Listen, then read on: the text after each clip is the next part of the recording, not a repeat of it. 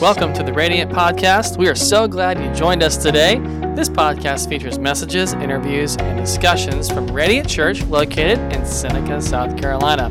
For more information about Radiant, visit radiantchurchsc.com. Here's today's episode. Welcome to Radiant Church. My name is Andrew. I'm the lead pastor, and we're so glad you could join us today from wherever you're watching or listening from this is your first time joining us, hey, go to radiantchurchsc.com and click I'm new. If you fill out that short form online for us as a way of saying thanks, we're going to donate $5 to one of the nonprofits that's listed. Families are complex. Am I right? and most of us, I'm sure, you know, we wish that that were not the case. But most of us wish our families were simple and loving and put together. Um, our points of comparison are, are pretty limited too, right? Like we had friends whose families may have been healthy and functioning, or, you know, like we had the Waltons or Tanners or any other famous fictional family that came on TV each week to kind of look up to. And they helped shape our idea of a picture perfect family. But today, you know, we have social media, and so now we see everybody's family out in the open, and we scroll through our news feed and we watch the reels and the stories, and we think, man, like these guys just have it all together. Our family is nothing like that. And we may not want to admit this. So many of us feel pressured into building the perfect family simply because we see what we think are versions of better families on social media. And we see other families who seem like they've got it together, and we start wishing that you know, our kids would take those kind of pictures, and we wish that we had the fancy holidays set up our friends and families had, you know, in barns and stuff like that.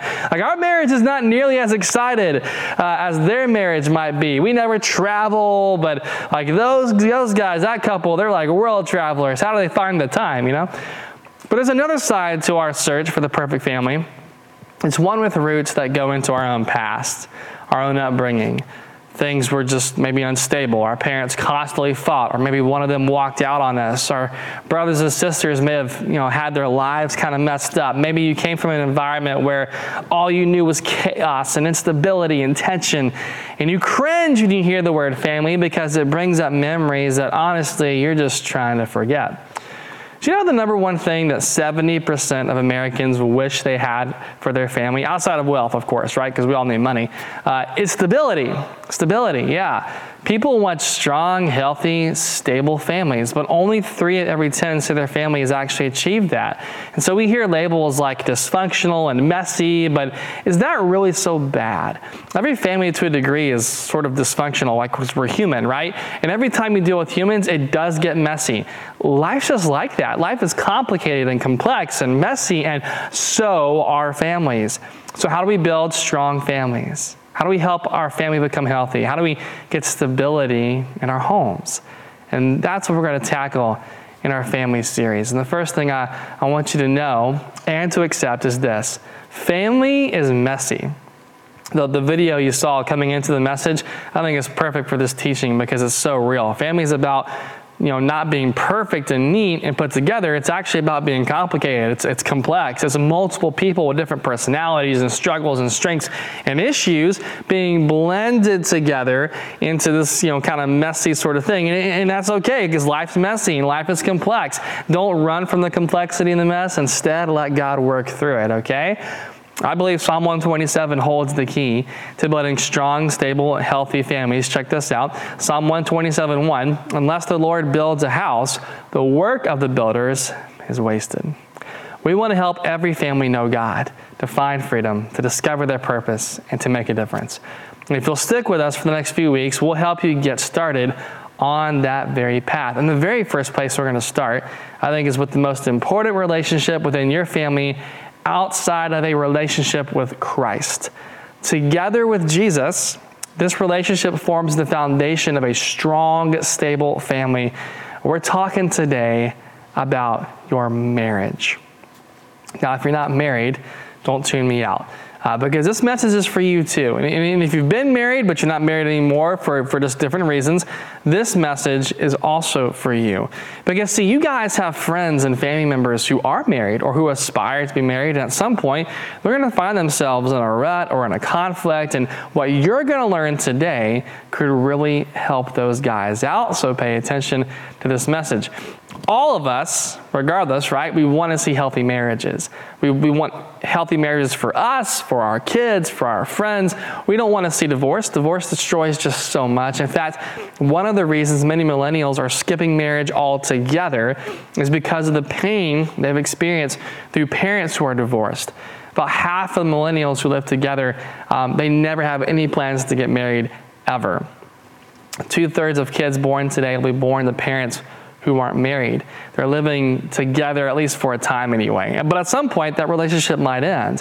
One parent might move out, even though a marriage didn't take place. And so those kids, they'll, they'll still have two different families that they'll be growing up in. And I know the trend, man, is, is to move in together. It's been that way forever. And just honestly, today with inflation and sky high rent, it's not too wild and crazy to do it purely out of economics. I completely get that.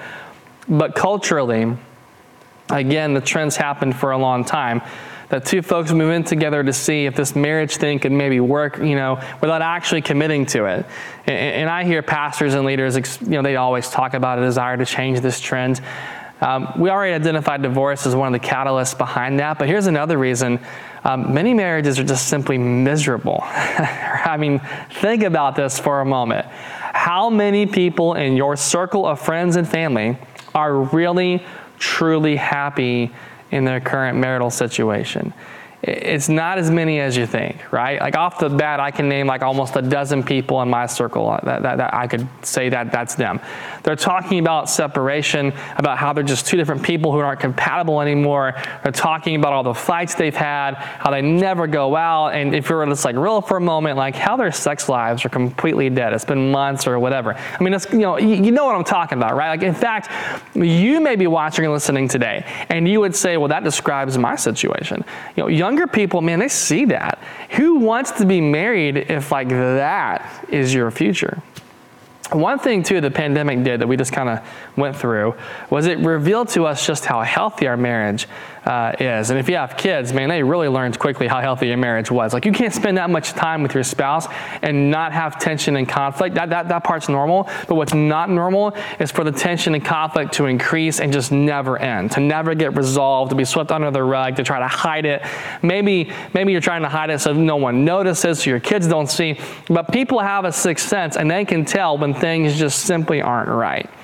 We want our marriages to work, and we want our future marriages to work too. And what I want to do is share with you just four foundational, very practical keys to having a healthy and stable marriage. And these are keys based in Scripture. They're keys that my wife Shana and I use in our marriage. They're keys that people have been married for 30 and 50 plus years have used. And so if your marriage is already healthy, um, or, or you're not married yet, these are for you, okay? Use them as tools to help you stay healthy or to encourage others if you're not married to stay healthy in their marriage. So let's get real. Let's get practical today. Let's start with the first key, and that's this. You, you want to focus on the positives on the positives. Proverbs 27 15 says this A quarrelsome wife is as annoying as constant dripping on a rainy day. Stopping your complaints is like trying to stop the wind or trying to hold something together with greased hands. Good luck, in other words, right? Um, now, I got to make an important clarification. It doesn't matter if the person we just read about is a man or a woman, because some of you guys, you have husbands who sound just like the woman we read about, right? So, listen, this point here is that the, you have a spouse who's looking for something to be negative about, and they're determined to focus on those negatives. And that's why the author says stopping them is like trying to stop the wind. You just can't do it. You know, if you're looking for something hard enough, you will find it. I mean, vultures look for things which are dead. Hummingbirds, they look for like the life giving nectar. Both are constantly searching for what they desire and, and they're going to find it. And so here's the takeaway if you're only searching for the negatives and the criticisms in your spouse, then guess what? All you're going to find is what you're searching for. You're going to view them in a negative light. Uh, if you search for the positives and the lovely things, well, you're going to find those too. There's no magic pill here. It's really up to you what you find in your marriage. Are you looking for what's lovely and positive about your husband or your wife? Or are you only focused on all the things which just irritate and frustrate you. it's funny how what initially attracted us to our spouse can later become the very things that irritate us because we're just, most of us are so different. I'm kind of a nerdy guy. I love to read and research. I love to write. I love golf and sports and that kind of, I'm a little bit of a clean freak too. My wife is the complete opposite. She'll leave dishes in the sink like all day. Now, I promised that I, I would let you guys know she does clean them at the end of the day, but I want them cleaned like right now, okay? So she can build anything. I can't build a thing. I can't even put Lincoln logs together. She's got great carpentry skills. Um, she loves to take life easy and arrive like right on time. I have a heart attack if I don't get somewhere five to 10 minutes early. And for the record, we're never late because of me, okay? Uh, but that's what makes it all work so well, right? The fact that God brought two people who are totally different together is, is incredible. And you need to allow the reasons you fell in love to, to, to flourish and to bring you joy instead of frustration. And while we're here for a moment, instead of trying to change your spouse, this is important and criticize and focus on the negatives, why don't you praise their positives and decide instead to change yourself? Our thoughts shouldn't be, how can I change him? How can I change her? They should be, what can I do or say which allows my spouse to be their very best by God's design? How can I change me to live up to that? Focus on the positives. Now, here's the second key. Now, I got to admit something too before we get to it that many of you will find you know, impossible to believe, but it's actually very true. Shane and I have married for 12 years next month, and in that span, um, we've never had a huge, major, knockdown, drag out, very intense fight. I mean, we've argued, we've fought, but we've never thrown things, never called each other names, never used profanity, never fought to the point of tears. And one vitally important thing that we stay clear from, like we never threaten to leave or threaten to divorce the other person to end a conflict. Like we don't even joke about that. It's, it's not even an option for us.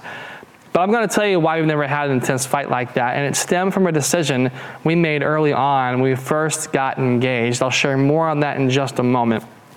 But our plan from the beginning, we were engaged in handling conflict, was to make sure that we would never keep score.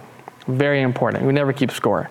Uh, we read in 1 Corinthians 13 5 that love doesn't keep records of being wronged.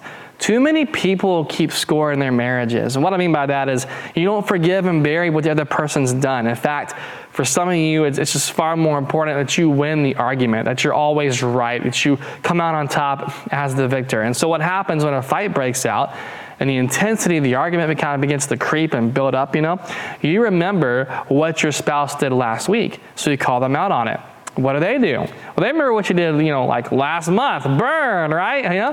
And if the argument keeps going and raging, you keep finding things in each other's past that you bring up until finally one of you brings up something that hurts so deeply, that cuts so, so deep and intense, it shuts the other person, you know, down. Uh, they thought that you had forgiven them for that thing. They thought you'd put this behind you years ago, but now it's kind of out in the open, and they realize that you still hold this very hurtful wrong against them after all this time. Your forgiveness was just, you know, like lip service. It didn't mean anything. And so this is how you still see them as far as they're concerned. So suddenly they don't want to fight anymore. They're done. So congrats, like you won the argument, but you kind of lost your spouse in the process. Let me tell you why it's so important we never keep score. Because not keeping score reflects the character of God. Lord says this in Isaiah 43 25. I, yes, I alone will blot out your sins for my own sake and will never think of them again. You know what God's saying here? He doesn't forget our sins. You know, he's, he's God. He doesn't forget anything. He's omniscient, knows everything. You know, by the way, like you don't forget what your spouse did either, right? Of course not. Of course, you remember what your spouse did. we all do. What God does is something far greater. He buries our sin. He forgives us, and He makes a conscious decision not to remember, not to bring up ever again our sins. God will never throw them back in your face. And so once God forgives you, He chooses to never bring them up again. God doesn't keep score, and neither should we. So forgive your husband and forgive your wife. Bury those wrongs six feet under, let them go, and you got to move on. Now, back to those engagement talks I talked about earlier, I said I would come back to. Uh, these are really important, especially for those of you who aren't married yet, so pay attention real quick. Part of why Shane and I, we don't get into intense arguments is because, you know, yeah, we never keep score, but we chose what to argue about a long time ago. When we got engaged, we had the hard talks. We decided how we would handle our finances, how we would raise our kids, what principles, you know, we would live by. And we committed ourselves to those decisions. And because of that, we don't fight over money. We don't fight over how we should discipline our kids. We know what our principles for parenting and finances are, and so we, we let them guide our choices. And I'm picking those two topics because those are the topics that, that cause more fights to break out. More fights break out over finances and parenting than anything else in a marriage. So when you create principles and guidelines for some major choices early on, your marriage, it'll radically change that relationship. And so what we did was we eliminated the two most common arguments married couples have before we ever even said I do. Now here's the third key for having a healthy marriage, okay? Healthy, stable marriage. Ask for help. Ask for help. I've taught with numerous married couples who are having issues and want solutions for their marriage, and all of them are different, of course. But there's one key denominator which ties all these different folks together, and they, they just don't want to ask for help. They want their marriage stronger, they want it healthier, they want it stable, but no one wants to put on, you know, put down their pride and admit that, hey, uh, we, we have to have help here. And so now eventually what, what happens is one spouse will say, you know, I've had enough and, and, and we, I need to, we got to get it help. And so the other spouse will say, nah, I'm out, I'm not going to do that, you know. So sometimes I'll get a response that kind of goes like this. Well, that's nice to be pastor, but like, we'll handle it, okay? We're adults. Well, I know that, but you know, put your big boy girl on pants on, okay? And, and make sure that you ask for help because if you don't, it's only a matter of time before your marriage will end. You can't fix your marriage on your own. You know, my truck has an issue, it doesn't fix itself. I know it's crazy, right? I, I, don't wait for it to fix itself. I don't hope it gets its act together in a couple of weeks. Like, what I have to do is take it to somebody who knows what they're doing, who can look into it, who can, through a process, repair the issue so it can run to its fullest potential. You cannot fix your marriage all on your own. Proverbs 13:10 tells us this that pride leads to conflict, and those who take advice are wise. 13:13 People who despise advice are asking for trouble. Last one, 1522. Plans go wrong for lack of advice. Many advisors bring success. There's something the book of wisdom, which is Proverbs, is trying to tell us here. We have to have help. It's not a sign of weakness to ask for help. In fact, it's a sign of weakness to give in to your pride and refuse the help that can repair the problem your marriage is having. We, we don't have time for counseling. You say, well, you got to make time for counseling, or else you're going to end up making time to drop divorce papers with some attorney. You got to make time for that. And I know this key is, is, is hard, especially for some of you, because I want your marriage to thrive. So ask for help ask for help from the from the right people too. Like don't turn to the guy who's been divorced 3 times. Don't turn to the person whose life is a mess, they can't get their act together. Look to the couple who's been married 55 years. You know, Shane and I were blessed to have parents and grandparents who are married for 30 and 50 plus years. So it's a no brainer for us. We look to them as models for what healthy marriages look like. Now, they're not perfect. I mean, they, they have their ups and downs for sure, but they're healthy. I mean, we, we, we don't go to our unmarried friends for help. Love our unmarried friends, but most of them have not been in a marriage yet, and they wouldn't know how to help us with it. Uh, we, we don't go to family members or friends who've had three marriages for advice. There's a reason they've had three marriages, right? Like we look at people who've done it God's way for multiple decades. You don't stay married, man, for long periods of time anymore in our culture unless you're doing something right. So ask for help. Don't fix it on your own and your marriage will come back healthier and stronger than it was before. Now, here's the final key today, and it's one that you probably haven't even seriously thought about, but it's a very important key. It's a foundational key. And that's why we grouped it together with these other three. The last key to a healthy, stable marriage is simply this laugh a lot. You say, Pastor, that sounds crazy. Why is that important? Look at this Proverbs 17 22. A cheerful heart is good medicine, but a broken spirit saps a person's strength. The great thing about God? He's full of joy, right? He's full of love. He's full of laughter. If there's one negative aspect that drives me crazy about Christians, it's this lack of humor some people have. Like everything's always so serious, everything's so super spiritual. And while there's a time and a place to be spiritual and serious, it ain't 24 7, okay? I, I think so often we make God out to be something he's just not.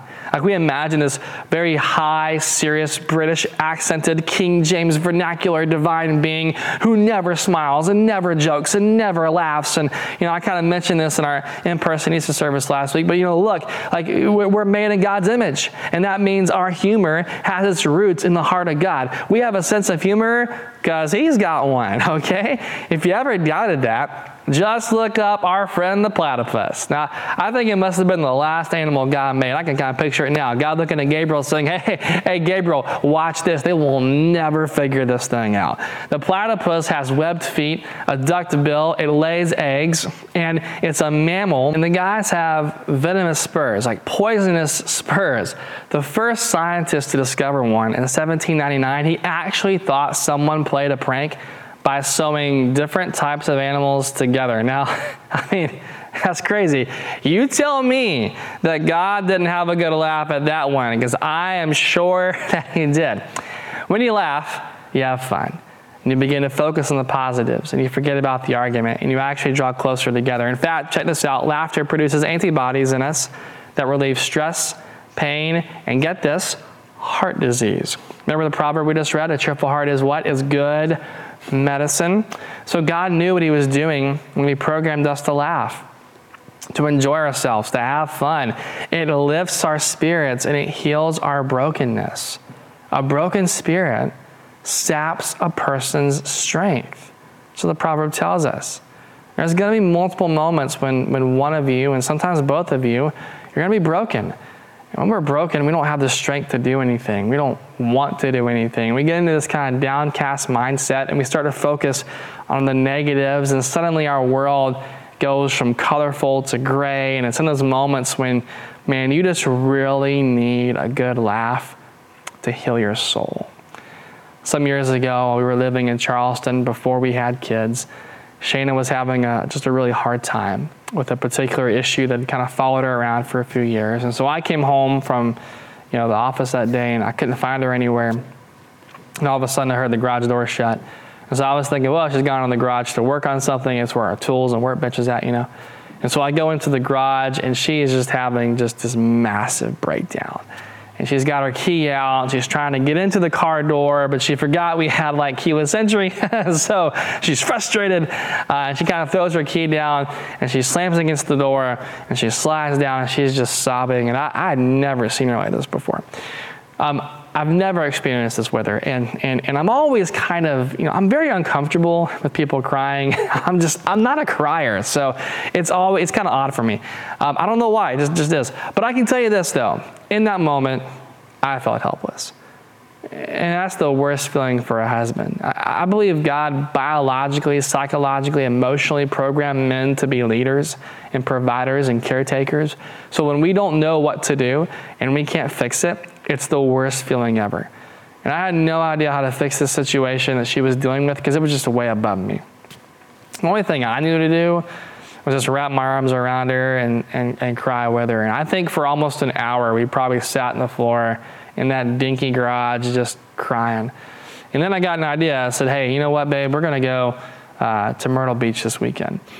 Now, Myrtle Beach means different things to different people, especially in South Carolina, okay? But to us, it mean, it's putt putt. It's the putt putt capital of the world, dude. So when my wife and I, we play putt putt, it is cutthroat. It's trash talk. Don't come play putt putt with us if you want to have fun because we ain't going to roll like that. It's all about winning for us. But in that moment, we knew we just needed to have fun. So the only time in our marriage, this is no joke too, when putt putt wasn't a competition was that day. We just had fun.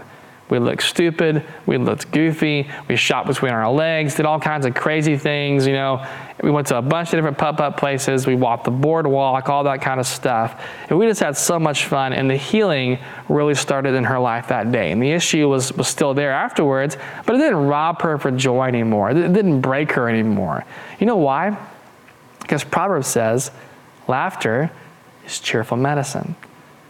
Now, God did a miracle, and later on that issue was taken care of, but we've never forgotten how powerful that lesson on laughter was. And I can't tell you how many times you know, we've just had days like that, where one of us is hurting and the other is there to not just walk through the pain, but also bring joy and laughter and so much fun that we forget about our pain, our broken state, and we experience healing. I think one of the best things about being married is just being able to laugh with each other and at times laugh at each other too. When we're experiencing joy, we're not experiencing brokenness. Instead, we're experiencing healing. So, four keys which can help you build a healthy, stable marriage focus on the positives, never keep score, ask for help, make sure you laugh a lot. And these practices by themselves, they're not going to guarantee you a healthy and stable marriage, but they'll help you build and retain one for sure. Now, there's one more key, a bonus, if you will, that can absolutely guarantee a lasting, healthy, stable marriage. You ready for it? It's the most important one a relationship with Christ. If you build your marriage on Jesus, He becomes the center of all you do. I can assure you that you'll have a healthy marriage. In fact, all these keys we shared today, they emanate from a relationship with Jesus. They're part of his character and part of his nature. When he's at the center, when he's the foundation that you're building your marriage on, you will have a healthy, stable home. What if you made the decision today to place Christ at the center? What if the real reason your marriage is on shaky ground is not because of your lies or addictions or all the things that we've kind of gone through over the last couple of years of the pandemic? What if the real reason is because Jesus has just been completely absent? Well, today you can right the ship. You can make a choice to follow Jesus and place Him at the core of your marriage. If Christ is the foundation, you'll be on the path to a healthy, stable marriage, one which will have plenty of ups and downs for sure. But in the end, will be a marriage that your kids can look up to and your kids can learn from. Maybe you and your spouse are, are already following Christ, but you're experiencing you know, like a rut and you've hit some bumps and some of the keys we talked about here today have kind of hit you hard. You know you need to, you know you need to focus on the positives. I haven't been doing that so well. Now you need to stop keeping score. Now you need to ask for help. Maybe you realize we don't laugh enough. We don't have fun enough. We gotta, we gotta make sure we do more of that. So what if you started employing those keys in your marriage? What kind of change could God bring about in your relationship here today? I want to do something for you real quick. I want to pray for you out there, everybody who's watching or listening here today. I want to pray for your marriage. That your marriage to be healthy, be stable, that Christ would be at the center of it. So, Father, I thank you for every person who's watching and listening right now. God, for every marriage that's out there right now. Lord, I pray for healthy, stable, strong marriages. God, I pray that we would focus on the positives. Father, there would not be any kind of critical spirits, any kind of negativity, but Lord, our, our folks who are watching and listening out there would focus on what's positive and change themselves. Don't change their spouse, but try to change them as, as to be the person you've called them to be. Lord, I pray that they would uh, just, just, just never keep score in their marriage. God, they wouldn't bring up the past. God, I pray they would have that forgiveness that they would live in and walk in. And Father, may it just emanate you and your example of never bringing up the past again. Once it's forgiven, it's done. We choose not to bring it up again. And I pray, Lord, that as they choose not to keep score, it would bring about trust and healing in their marriage. And Father, may they ask for help. So, so often we find ourselves in a place where pride gets in the way. We don't get the help we should get. May we lay down that pride and that ego and go to those people, Lord, who, who can help us, who've been married, the right people, right? The people God been married for 30, 40, 50, 60 years who can give good, godly wisdom and advice on what to do in our situation that we find ourselves in. And I pray, Father, too, that we will learn to laugh a lot. Laughter is that cheerful medicine that we need. Help us, Lord, to learn how to have fun, to celebrate each other, God, to be there for each other on those days that are just a grind, or the days that are just really rough to walk through. May we use that cheerful medicine to bring healing and to lift each other up. And Father, most importantly, I pray that we just put Christ at the center. May your Son be the center of all that we do in our marriages and our families and our relationships. And God, I pray that as we make Christ the center, He would bring about trust, healing, restoration. But Lord, He would also build our marriages and our families to be strong and healthy and, and, and in the right place. We thank you. We praise you for what you're going to do. We ask all this in your name. Amen. Thanks for listening. If you have any questions or would like to reach out to us, you can do so by emailing us at media at radiantchurchsc.com or visit one of our social accounts on Facebook, Instagram, or YouTube. If you like what you heard today, subscribe to our podcast so you don't miss any future episodes and give us a five star rating on the podcast platform that you listen to. We hope you have an amazing rest of your day.